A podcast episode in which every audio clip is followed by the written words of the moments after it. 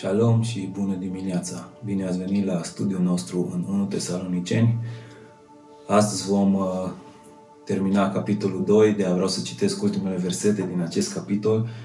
Noi, fraților, după ce am fost despărțiți câtva vreme de voi, cu fața, dar nu cu inima, am avut cu atât mai mult dorință să vă vedem. Astfel, odată și chiar de două ori am dorit, eu, Pavel cel puțin, să venim la voi, dar ne-am piedicat satana. Căci cine este într-adevăr nădejdea sau bucuria sau cununa noastră de slavă. Nu sunteți voi înainte Domnului nostru Isus Hristos la venirea Lui. Da, voi sunteți slava și bucuria noastră. Amin.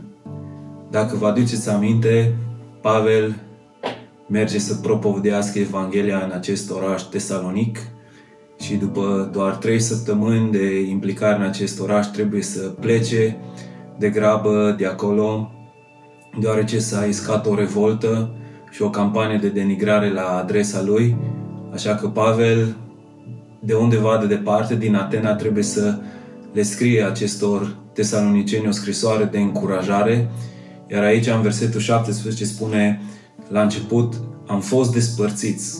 O altă traducere care este mai corectă spune am fost dezlipiți.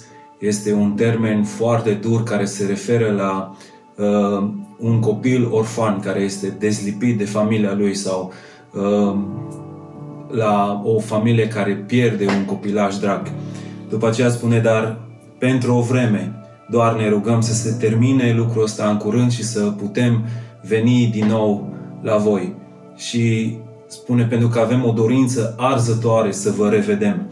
Gândiți-vă că Pavel scrie această epistolă într-un context în care oamenii nu aveau alte căi de comunicare unii cu alții, o scrisoare ajungea în săptămâni de zile și nu aveau uh, tehnologia audiovizuală ca să se poată vedea unii pe ceilalți. De aceea el spune, am fost mulți de lângă voi, am avut cu atât mai mult dorința asta să vă vedem. Și folosește din nou cuvântul uh, tumia, când vine vorba de dorință, este un cuvânt foarte puternic care la rădăcină uh, are și ideea de termometru, care sugerează ideea de căldură. Și Pavel nu zice doar am avut doar o dorință să vă vedem, ci uh, mai adaugă la cuvântul tumia, adaugă epi, epitumia, o dorință arzătoare, o dorință profundă, o dorință mistuitoare care descrie o pasiune arzătoare care era în inima lui Pavel pentru acești oameni. În versetul 18 el ne spune motivația lui. De ce vrea așa de mult să-i vadă? De ce e nerăbdător să se întâlnească cu, cu ei? Și el spune, suntem nerăbdători să facem acest lucru, dar motivul pentru care nu se poate întâmpla uh, acest lucru este faptul că diavolul ne-a stat împotrivă. Spune, cel puțin eu personal, o dată sau de două ori, am vrut să vin la voi, dar diavolul ne-a stat împotrivă. Și Pavel nu prea pune pe seama lumii spirituale ceva, dar aici vine și spune eu încerc să vin la voi, dar mă blochează ceva să fiu alături de voi. Și folosește un termen, uh, când spune am fost împiedicat, folosește un termen uh, din domeniul militar, care se referă la o tehnică de a opri înaintarea inamicului folosind obstacole, folosim capcane. Nu știm despre ce este vorba, poate o boală, poate interdicția care Pavel a primit-o de a intra în zona respectivă. Uh, cert este că este o lucrare demonică a celui rău, ceea ce încearcă să-l oprească ca el să ajungă în mijlocul lor. Nu știu, poate obișnuiai să te gândești la Apostolul Pavel ca la un teolog, ceea ce este uimitor, surprinzător și foarte încurajator uh, este să descoperi cât de emoțional este Pavel, cât de aproape are inima de acești oameni. E ciudat să-l vezi așa de emoțional. Nu ești obișnuit cu Apostolul Pavel să fie atât de uh, deschis cu, cu, cu inima față, față de acești oameni. Dar acest lucru, să știți că întotdeauna are mult mai mult impact în inimile oamenilor. Și gândește-te puțin uh, dacă ar fi să te întreb care a fost profesorul tău preferat de-a lungul vieții tale. Care a fost de departe profesorul tău preferat din școală? Poți să te gândești la unul. Aș presupune că ai reușit să te gândești la, la unul destul de rapid și ce l-a făcut să fie cel mai bun. sunt convins că nu doar faptul că era foarte bine pregătit, ci faptul că știa să te aprecieze, să te prețuiască, să fie aproape și uh, mai mult să-ți dea aripi legat de ceea ce e să faci. Țin minte, atunci când m-am întors la Dumnezeu, faptul că mentorul meu uh, ținea zilnic să discutăm, chiar dacă locuia în America și eu în România, cel puțin de 3-4 ori îmi scria e mail pe zi în care îmi vorbea din cuvântul Dumnezeu, căuta să mă încurajeze, căuta să îmi dea aripi și lucrul ăsta a avut un așa de mare impact uh, asupra mea. Mi-aduc aminte cum stăteam uh, și puneam melodia History Maker pe repeat, iar lucrul ăsta pur și simplu aducea viziune în sufletul meu și dorința ca uh, la un moment dat în viața mea să pot să fac istorie și să pot să investesc la rândul meu în alții. Da, ăsta e lucru care îl motivează pe Pavel, lucru care l-a prioritizat în viața lui și anume să investească în generațiile viitoare. Aceștia nu sunt doar amicii lui, prietenii lui, aceștia sunt oameni care vin din urmă, spiritual vorbind, ca să preia și să ducă lucrurile mai departe, ca ele să avanseze. Și mi-ar place așa de mult ca fiecare dintre noi să avem o viziune uh, pentru generațiile următoare. Te întreb dacă tu ai această mentalitate, să ajuți generația care vine după tine să înainteze, să o, ajung, să o ajut să crească în credință. Nu știu dacă ești un mentor la cineva, dar este necesar ca să faci acest lucru și să te implici emoțional. Am un grup de tineri cu care uh, discut în aceste zile și caut să îi ajut să crească din punct de vedere spiritual și mai mult să uh, învețe să studieze Cuvântul lui Dumnezeu mai în profunzime și îi stresez aproape zilnic, chiar și astăzi am stat și am discutat puțin cu ei despre lucrurile pe care le vorbim acum și uh, una dintre cele mai mari bucurii ale mele este să văd cum se ridică o generație de tineri care uh, văd în Scripturi, care au uh, inima aproape de Dumnezeu, care vor să transforme lumea din jurul lor.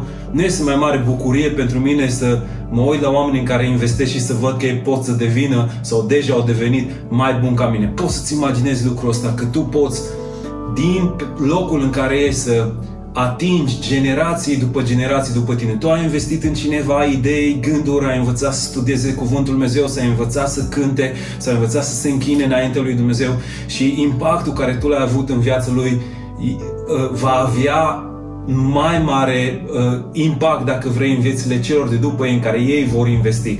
Un lucru extraordinar, lucrul ăsta. Și David spune asta în Vechiul Testament, când se roagă înaintea lui Dumnezeu și spune Nu mă părăsi Dumnezeule, chiar la bătrânețea căruntă, ca să vestesc tăria ta neamului de acum și puterea ta neamului de oameni care va veni. Rugăciunea lui David a fost Nu vreau să mor, până când următoarea generație nu știe cât de credincios este Dumnezeu. Vreau să investesc ceea ce eu știu ca oamenii să vadă în Dumnezeu un Dumnezeu credincios, un Dumnezeu măreț, un Dumnezeu minunat, extraordinar. De asta vreau să vă întreb, investești tu în cei care vin în urma ta spiritual. Vreau să vă provoc să faceți asta. Pentru unii dintre voi, poate care sunteți ca și mine, când am auzit prima dată un mesaj de genul, m-am simțit rușinat pentru că nu făceam lucrul ăsta, dar nu este intenția mea ca cineva să se simtă uh, rușinat, ci intenția mea este ca fiecare dintre voi să vă simțiți provocați ca să faceți lucrul ăsta.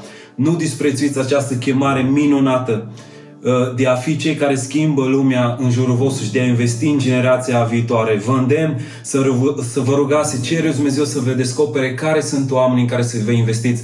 Și ca și părinți, un alt lucru ce aș vrea să vă încurajez este acela de a căuta să investiți masiv în copiii voștri cuvântul lui Dumnezeu, să investiți în copiii voștri valorile lui Dumnezeu, ca ei să fie, dacă vreți, extensia voastră pe întreg pământul.